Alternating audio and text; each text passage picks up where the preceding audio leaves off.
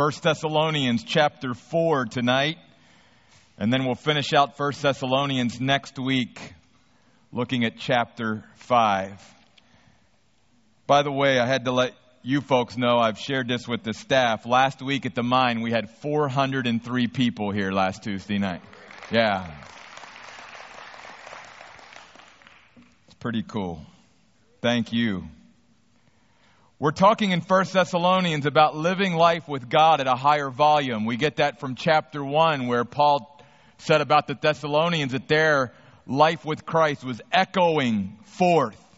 And it speaks of a loud noise, a, a, a loud throng, if you will. And that God wants to continue to, in a sense, pump up the volume of our life with Him so that our lives can be that salt and light and make an impact in the world in which we live. God wants our lives to count for something. That's why He left us here after we accepted Christ instead of zapping us to heaven immediately. And in 1 Thessalonians chapter 4 tonight, I really believe that this chapter divides up into sort of the three, what I call Christian graces that are very much emphasized in the New Testament. They are faith, hope, and love. And the order with which Paul presents them tonight in chapter 4 is faith first, then love, and then hope last. And so we're going to look at this chapter uh, around those three things faith, love, and hope. Because when you and I are living our life by faith, when we're living a life of love, when we're living out our hope in Jesus Christ, we will live life at a higher volume. You'll notice he begins in 1 Thessalonians chapter 4 with this attitude of, God, I want more. I want more. In fact, that's what he's praying for for the Thessalonians. He says, finally then, brothers and sisters, we ask you and urge you in the Lord Jesus that as you received instruction from us about how you must live and please God, as in fact you are already doing, that you do so more and more. It's not that the Thessalonians weren't living for Christ, but Paul's saying, but always have the attitude that I want more God. I want more of you. I want to learn more about you. I want to know more of your word. I want to experience you at a whole other level. I want to go somewhere with you that I've never been before, God. I want more. And can I just say, I think that's why you folks come out on Tuesday night, because you're looking for more. You're not satisfied where you are. It's all about God. I want more of you in my life. I want to experience more. I want to know more. This whole concept, in fact, goes through the entire chapter when he talks to them about love. Notice over in verse 10, he talks about them practicing love and he says, we urge you brothers and sisters to do so more and more at the end of chapter 4 verse 10. So, this concept of going after more and loving more and living by faith more and experiencing more of God is a theme that runs through chapter 4 because that's one of the ways that you and I live uh, our life with God at a higher level. If we're complacent, if we're satisfied where we are spiritually, then we're never going to experience all that God has for us and we're never going to become all that God created us to be. But when we keep going after God and saying, God, I want more. I want to know more of you. I want to experience more of you. I want to understand more of you. That's where it starts. It starts with that kind of attitude. And notice also in verse 1 that our attitude or our life should be characterized by an ever increasing submission to what God is revealing to us. Because notice in verse 1, too, it's, it's not just about gaining more knowledge and knowing more about what God wants me to do, but how I must live and please God. And we all could say it's one thing to know what God wants me to do. It's another thing always to be willing to do it to, in a sense, submit or to, to lay my will aside and say, God, it's more about your will and what you want. And I, I personally think that that's why it's so important that we build a relationship with God. Because when you and I build a relationship with God and we get near to the heart of God, I really do think that we begin to understand that He really does have our best interest at heart. And the things that he tells us our life should be about and focused on is only for our own benefit and good. And the things he tells us to beware of and be careful of and be cautious of and he warns us of is only because God has our best interest at heart. And that takes faith. That takes that step of faith to say, God, I'm going to continue to grow in believing and trusting you more and in realizing that you really do know more than me and, and, and, you really do have what's best for me in mind as you reveal it in your word. And so I've just got to keep growing in my faith, keep trusting you more so that I can live and please you more and more. Verse 2. This verse reminds us that reminders of what we already know is always essential in our spiritual life. For Paul said, You know what commands we gave you through the Lord Jesus. And, and Peter talked about this. Many times he said, Look, what I'm getting ready to tell you, you've already heard it before. But all of us throughout our lives, sometimes it's not always about learning something new. It's about being reminded of things that we already know, that may be off our radar a little bit and need to come back onto our focus a little bit because maybe we've let that area of our life with God or someone else slip a little bit. It's always good to have reminders. You and I, who've been studying the Bible or reading the Bible for even, even a few years know that we can go back to a book we've read before, we've studied before, whatever. And, and, we can always get something new out of it because as we grow in the Lord, every time we go back to those verses and study those and everything else, we're going to get something different. It's going to be directed towards what we're going through right at that time in our life. And so it's always new. It can always be fresh in our lives. Don't ever be afraid to go back and study a book you've already studied, read a book you've already read, because reminders are always essential in living life for God at a higher volume. Notice also in verse 2, Paul reminds the Thessalonians, these are not suggestions, they are commands from the Lord Himself. That's important to remember. These are not suggestions. Like, well, if you feel like doing this, do it. No, these are commands. These are, if I truly want to live for God and I want to live my life at a higher volume, these are the things that I must do. In fact, notice in verse 1 again, these instructions you received from us about how you must live and please God. There is a standard that God says we need to live in order to live for Him. And then verse 3 our focus should be on the things we already know are God's will. So many Christians live their life groping and saying, What's God's will? What's God's will? And the Bible, many times throughout, says, This is the will of God, or this is God's will concerning this. And we're so concerned with knowing God's will about the things that we don't know, but we're not focused on the things that God has clearly said, This is my will that we can know. And my personal belief is that if we would focus on the things that God says in His Word are the things that are my will, and I've revealed them to you, that the other things that we want to know His will on will become more clear to us when we focus on the things we already know.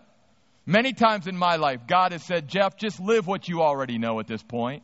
There's some things you don't know. There's some things you want to know. But the things that you do know, just keep living those for now.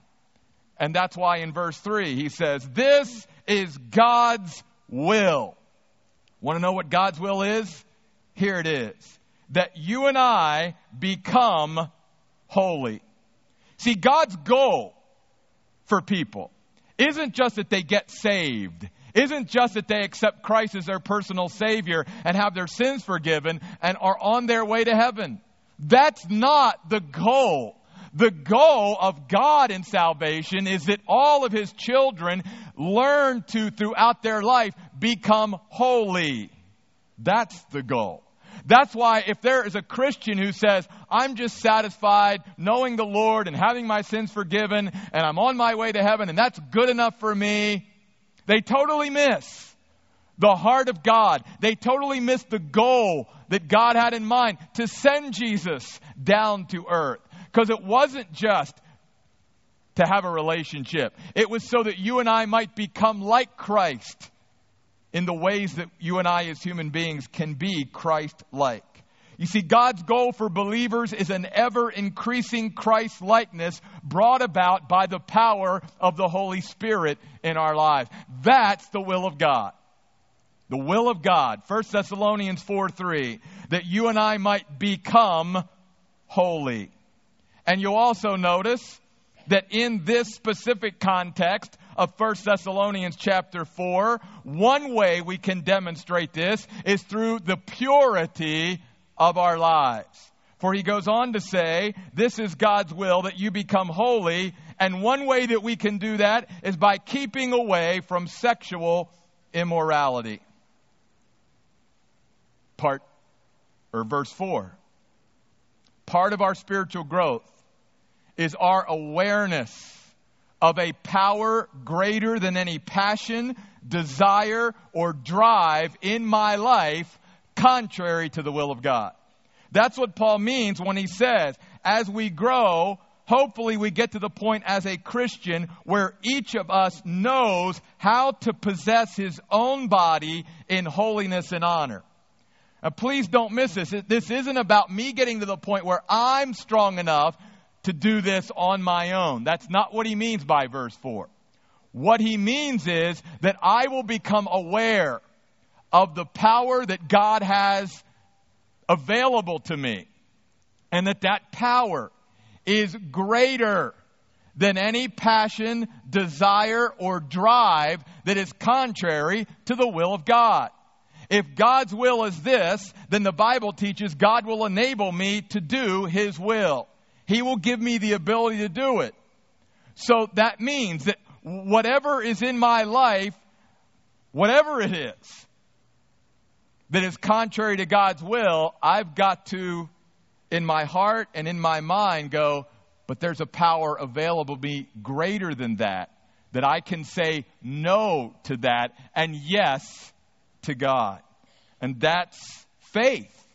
That's faith at that moment, believing that God's power is greater than this thing that's dragging me down. I had to get to that point. I had several people here lately who've heard my story about my battle with anxiety and all of that for years say, What finally turned it for you, Jeff? And, I think what turned it for me was getting to the end of myself. What was finally saying, I can't do this at all on my own. God, it's all you at this point. And having the faith to truly believe that there is a power out there through Christ that was in my life that was going to be able to help me in time to totally overcome the anxiety that had gripped and paralyzed my life. Now, it didn't happen overnight, it was a process. But that process eventually gave me full deliverance from the anxiety and the worry, and I praise God for it.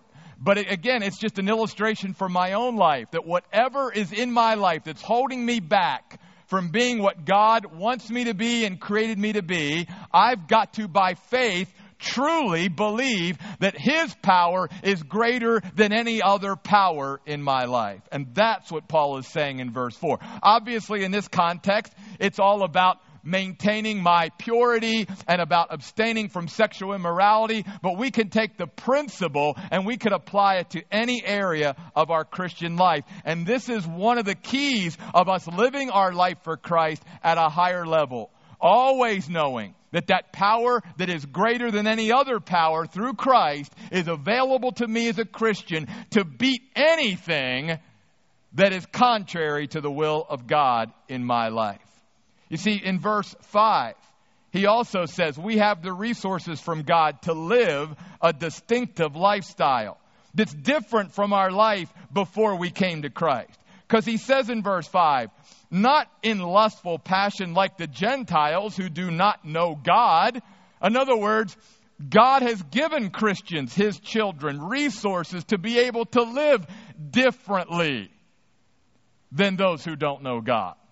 That, again, that's one of the great, to me, reasons why we should share Christ. It's not just about our sins forgiven, which that's great. It's not just about a home in heaven for eternity. That's great. But it's, a, it's about a power to live my life down here on earth. That's really what people are looking for. Not so much, okay, that's great what God's going to do for me one day, maybe, but I want to know how can I get through life now? How can I deal with the adversity of life now? How can I get through the struggles of life now? I want to know how to deal with life now. And that's what God's salvation brings. Because remember, salvation is in three tenses, folks, in the Bible.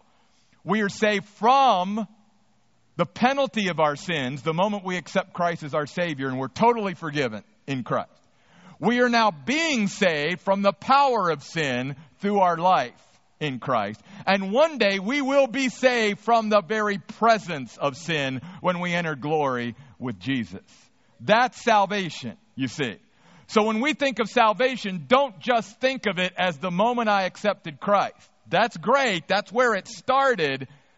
But it's also right now about the power that God wants to bring into our lives so that we can live life at a higher level. And that's what Paul's talking about. Verse 6. One of the reasons why God warns us about sexual sin is because sexual sin destroys community.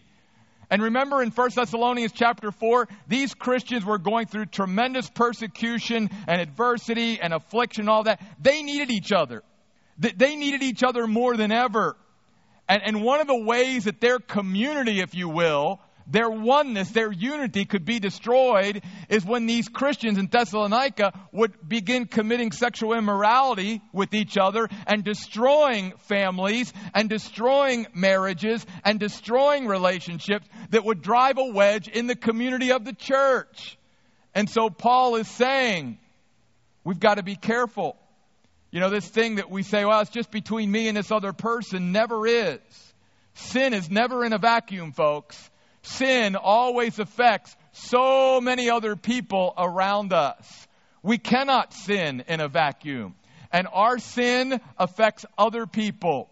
And one of the things about sexual sin and why God is so against it is because it destroys trust. It destroys relationships. It destroys the community that God tries to build through purity and remaining pure.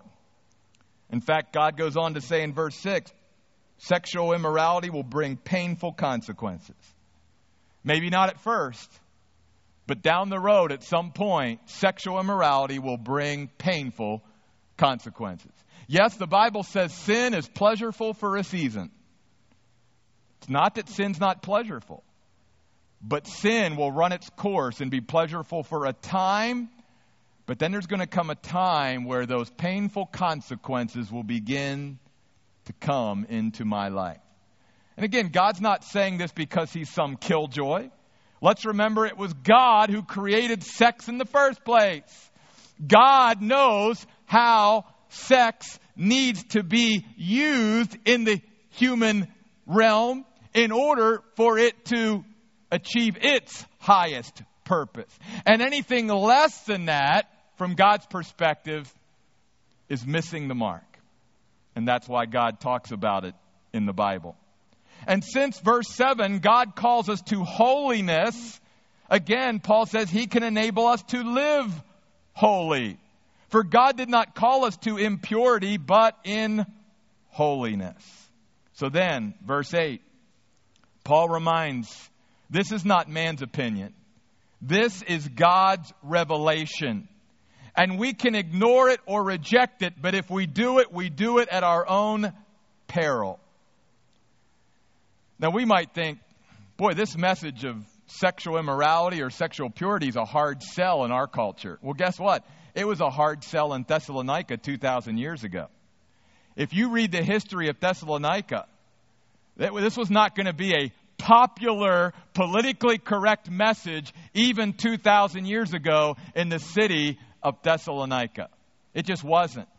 And it's no more popular today. Sexual license is viewed as natural, and the only concern from a culture, cultural perspective is that sex be safe. That's all. Not sacred, but safe. Living out the will of God becomes a reality in believers' lives only through the agency and power of the Holy Spirit. That's why he mentions the Holy Spirit very importantly at the end of this passage and at the end of verse 8. Notice, consequently, the one who rejects this is not rejecting human authority, but God who gives his Holy Spirit to you.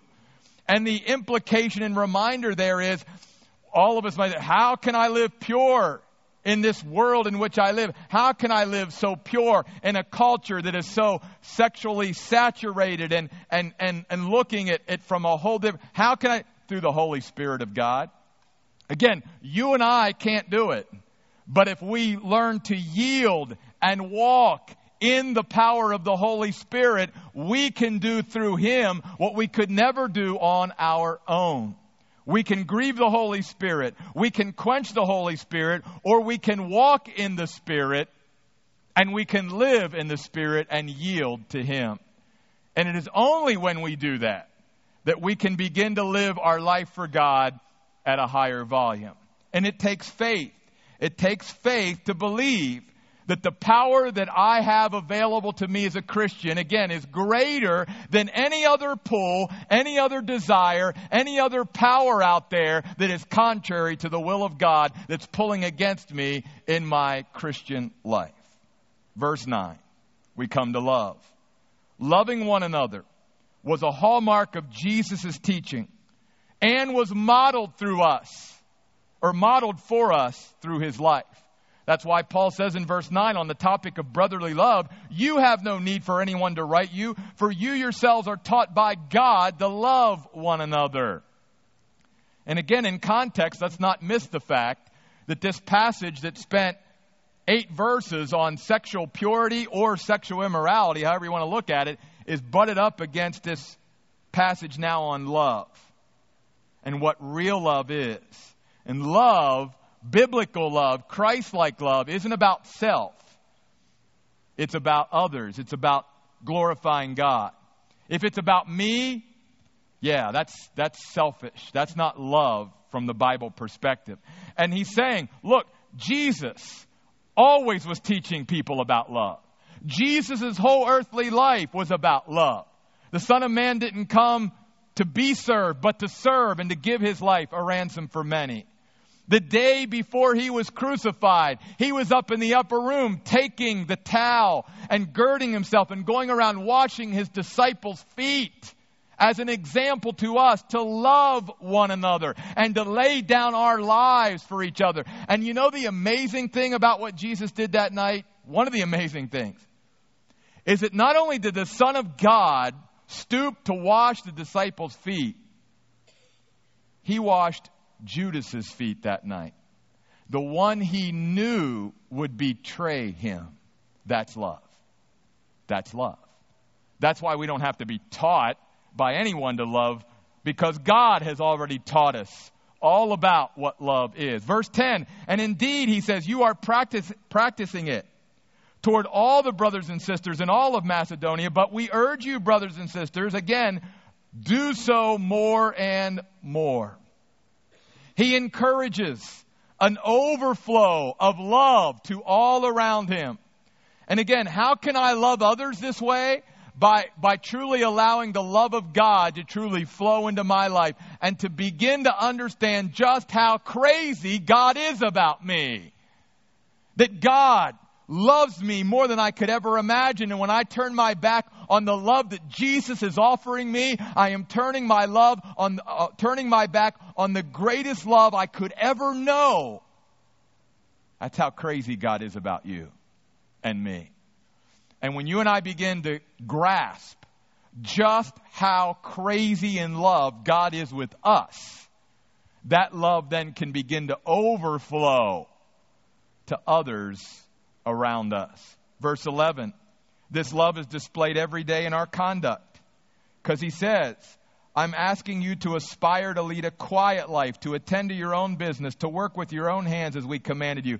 Basically, all those are talking about don't be a busybody, meddling and sticking your nose in other people's business. Just get out there, do your job, mind your own business, work hard, and at the end of the day, lay your head on the pillow at night.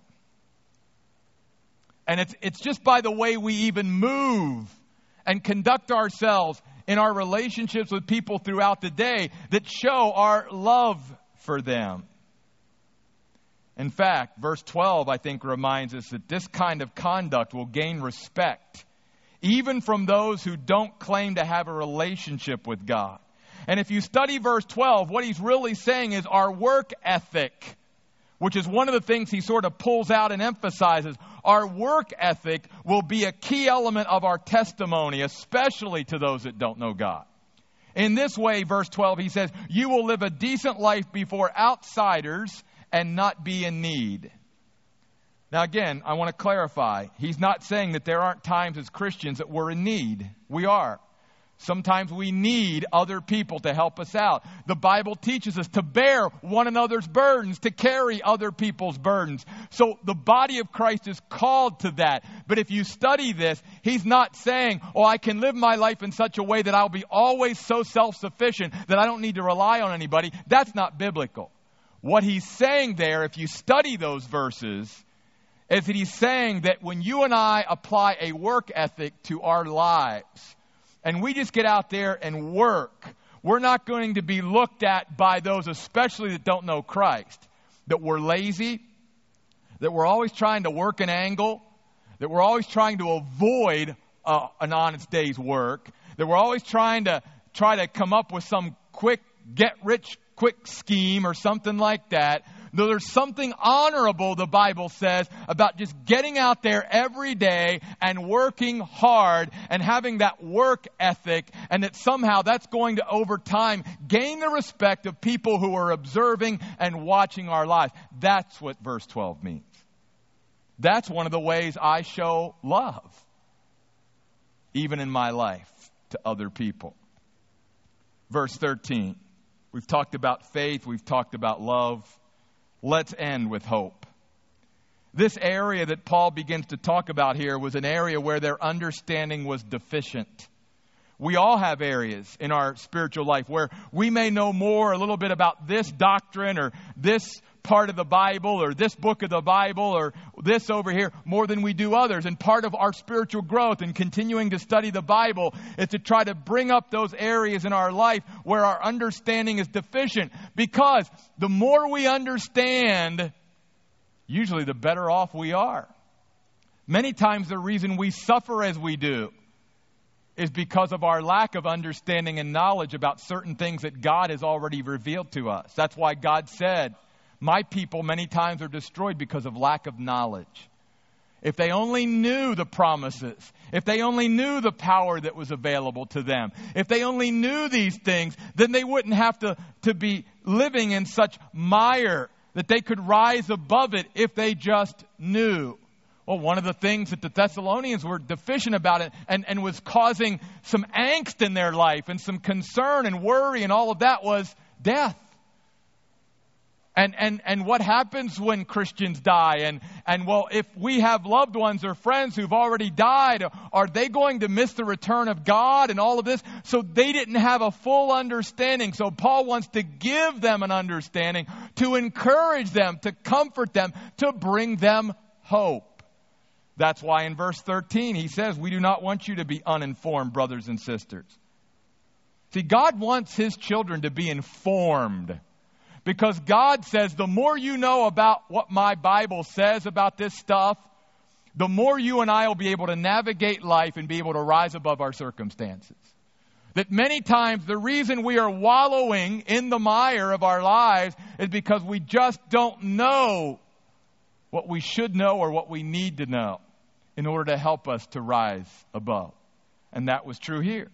So, I do not want you to be uninformed, brothers and sisters, about those who are asleep. Folks, in the New Testament, sleep is a metaphor for the death of a Christian. Sleep is a metaphor for the death of a Christian. The reason why God chose that is because he wants us to picture the death of a Christian as someone who is at rest in fact, obviously, as a pastor, I've done many funeral services and memorial services.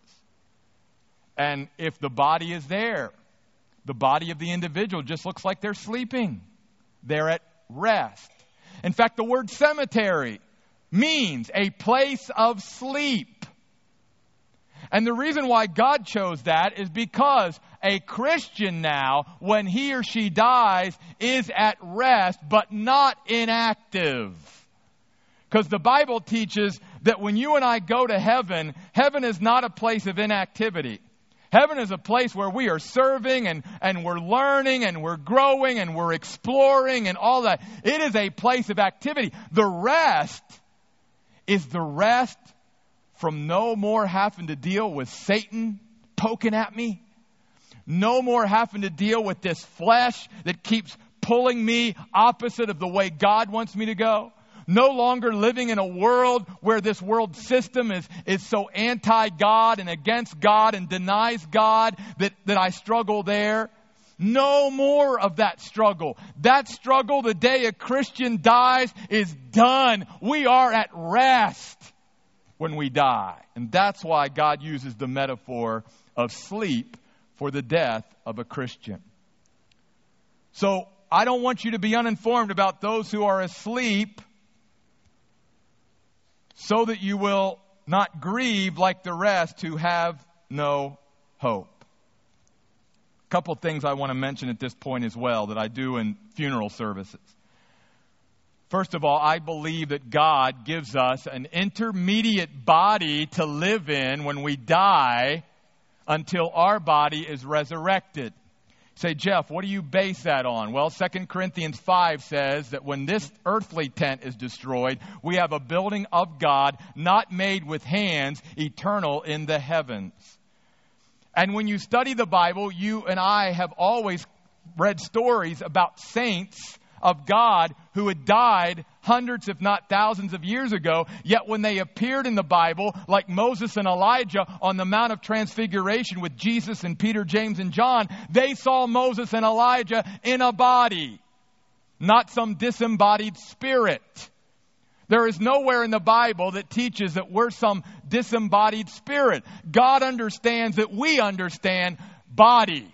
That's what we understand. That's why God's going to give us a body to live in heaven for all of eternity, and why I believe God gives the saints who die a body to live in until their body is resurrected. Oh, by the way, another important thing when you and I die as Christians, we go immediately to be with Jesus.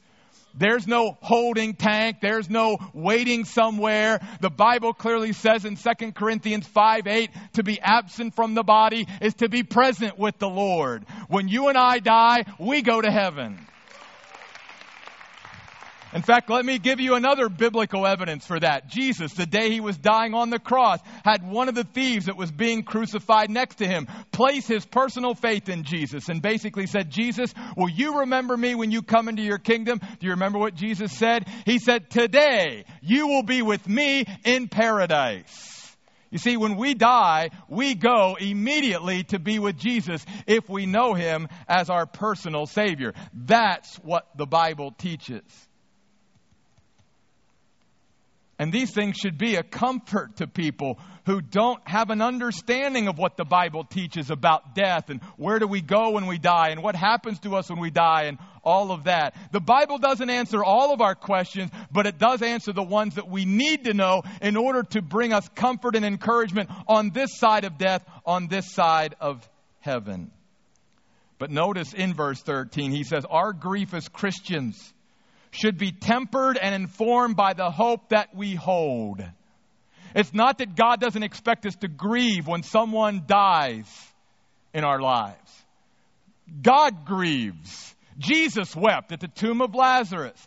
God understands grief, and it's healthy to grieve. The only thing that I encourage people who are going through grief is just to relax with your grief. Because all of us are different. All of us are unique creations of God. And no two people, not even two Christians, grieve exactly the same. But we all should grieve. We better grieve. Because if we just stuff it and we hold it all down inside and we don't let it out and get it out at some point, that's not healthy. That's not good. God wants us to grieve. The only, the only caveat to that is God is simply saying, but as a Christian, grieve as those who have hope. And remember, hope isn't that English way we use hope, where I'm, I'm wishing for something, but I'm not sure of it. Hope in the Bible is confident expectation because my hope is based upon the character of God and the Word of God. Therefore, I'm sure about it. See, I don't have to worry about 18 years ago when my father passed away where he was. He was with Jesus that day that he passed away. I could preach my own father's funeral because I had not only the assurance uh, and the hope of where he was, but I knew that one day I was going to see my father again and spend eternity with my dad because he knew Jesus and I know Jesus. That's the hope that we have as Christians. That's why, as a pastor, I can do the funeral of a non Christian and a funeral of a Christian, and they are two completely different environments. In fact, just Saturday, I did the funeral of someone from Cornerstone over here in the Student Center. Folks, it was a celebration.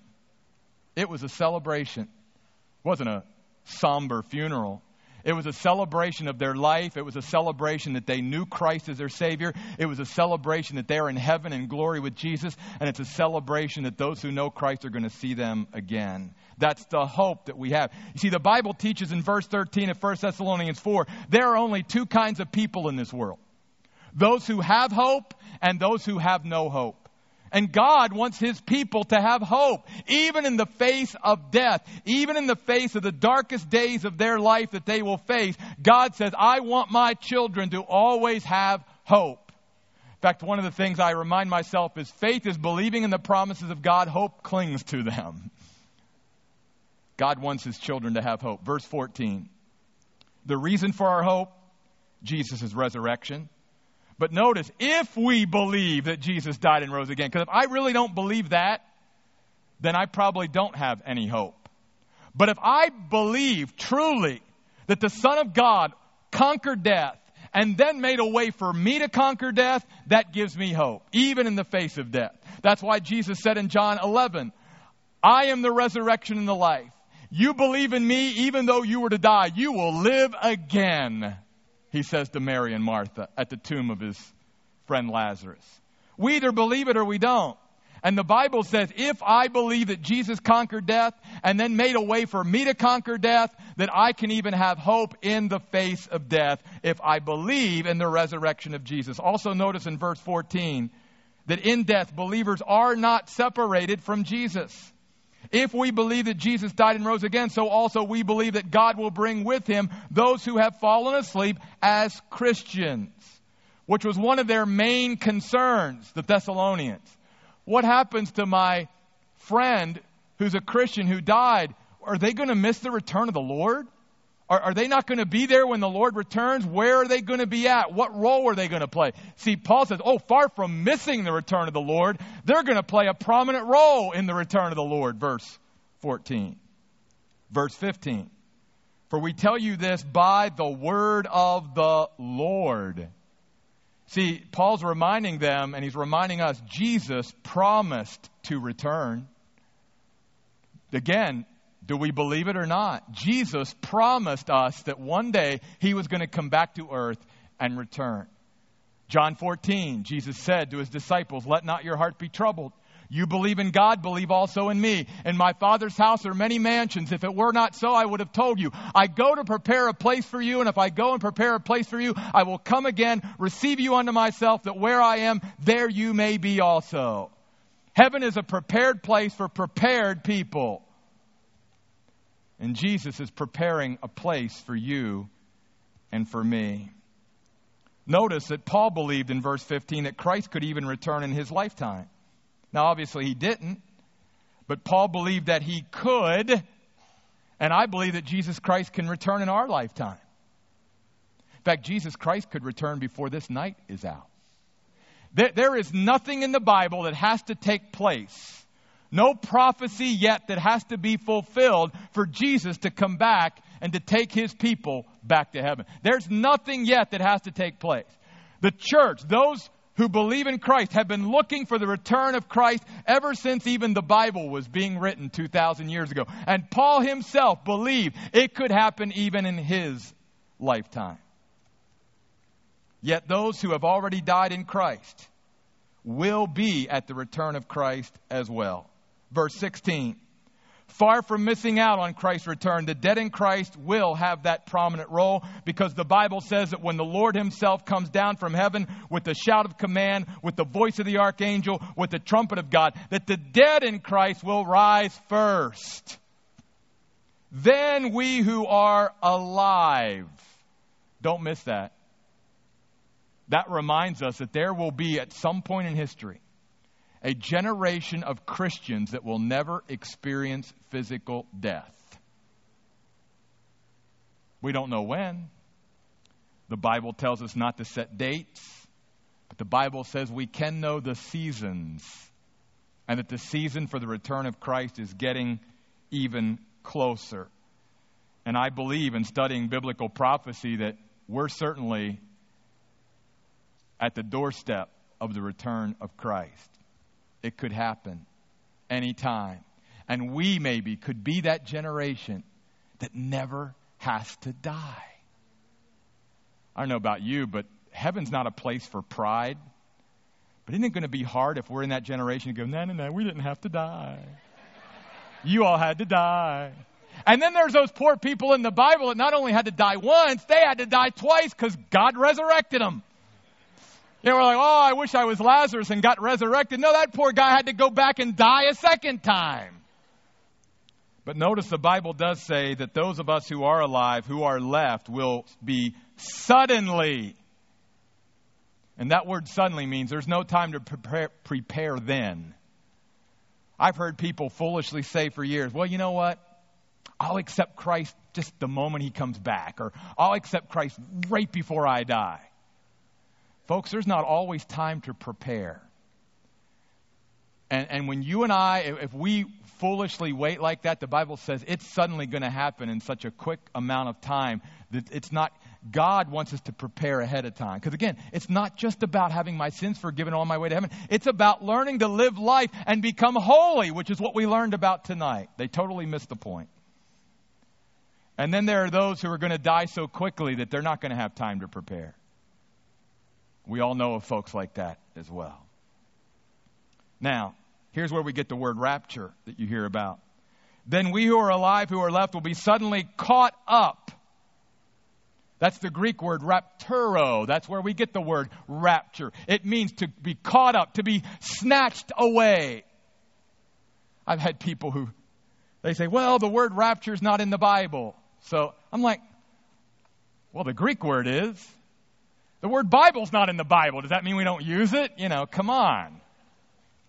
The concept is there. In fact, the precedence for a rapture is in the Bible. A precedence.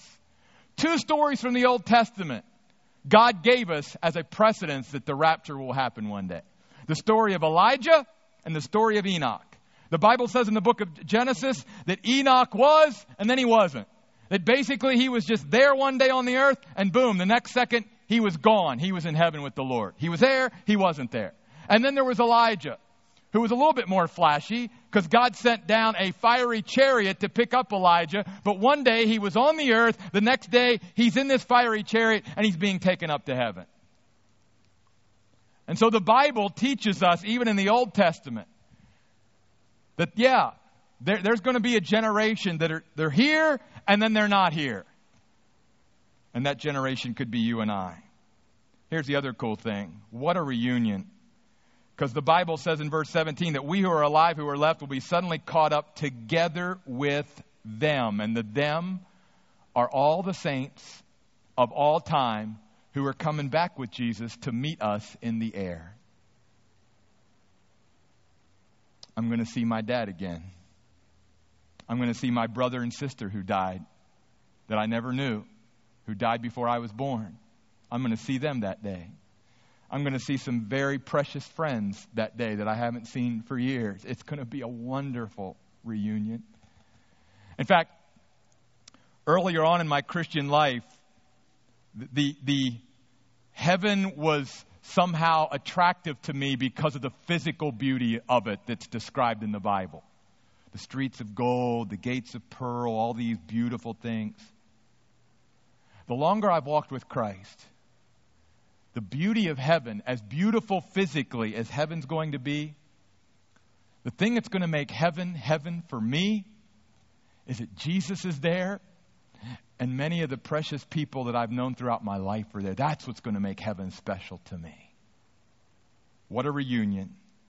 Let me also say this. Notice the Bible says in verse 17 that when Christ comes back at this point, he will gather us in the clouds. That's the difference, folks, in prophecy between the rapture and the second coming that people get so confused about. The rapture is going to happen before the tribulation. The second coming of Christ happens at the end of the tribulation at the Battle of Armageddon. And the difference is that the rapture, Jesus never sets foot on the earth at the rapture. Never sets foot on the earth. He's in the clouds, and the church, those who know Christ, get snatched up, get caught up to meet him up there. That's the rapture.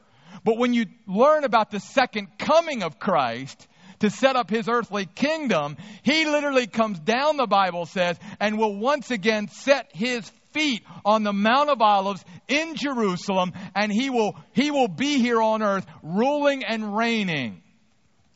But that coming, the second coming, is separated from the rapture, I believe, by a seven year period. The next event on God's prophetic calendar is the rapture of the church, 1 Thessalonians chapter 4. We are not going to be here, folks, during the tribulation. So don't fret and worry about it. That's something else God wants us to know. I have so many Christians. Are we going to be having to live through the tribulation? No. We're going to talk about that next week in 1 Thessalonians 5. No. I believe the Bible clearly teaches that the rapture will take place before the tribulation. Then we have the seven year tribulation. At the end of the seven year tribulation, the thing that marks the end of the seven year tribulation is what the Bible calls the Battle of Armageddon. And when the Battle of Armageddon begins, the Bible says that Jesus Christ will come in all his glory on that white horse out of heaven and will come down to earth at the Battle of Armageddon. And really, it's not a battle, there is no battle. Jesus Christ, the King of Kings and Lord of Lords, just takes over and sets up his kingdom. Yeah. And then here it is, verse 17. When he catches us up together with them in the clouds, we meet the Lord in the air. You and I who know Jesus will someday see Jesus. You and I individually will be able to gaze upon the one who loved us enough to go to the cross and die for us. We're going to see Jesus someday and be with him forever. And so we will always be with the Lord. So notice verse 18. Therefore, take all of this teaching from God and encourage one another with these words. You see, the teaching of the Bible should serve as a foundation for ministry between Christians. That we as Christians, instead of beating each other up with the Bible and hitting each other over the head with the Bible, are supposed to use the teaching of the Bible to encourage and comfort one another. And that our ministry with each other should be to share the Bible and the promises of the Bible and the hope that we have. And I don't know about you, but I think it's a glorious hope. No wonder when Jesus taught his disciples to pray, the first line of that prayer was to teach us to pray, Your kingdom come, your will be done on earth as it is in heaven. Folks, that's what 1 Thessalonians is all about. I hope that's our prayer tonight. Lord Jesus, come quickly. I'm ready. I hope you're ready too. Amen.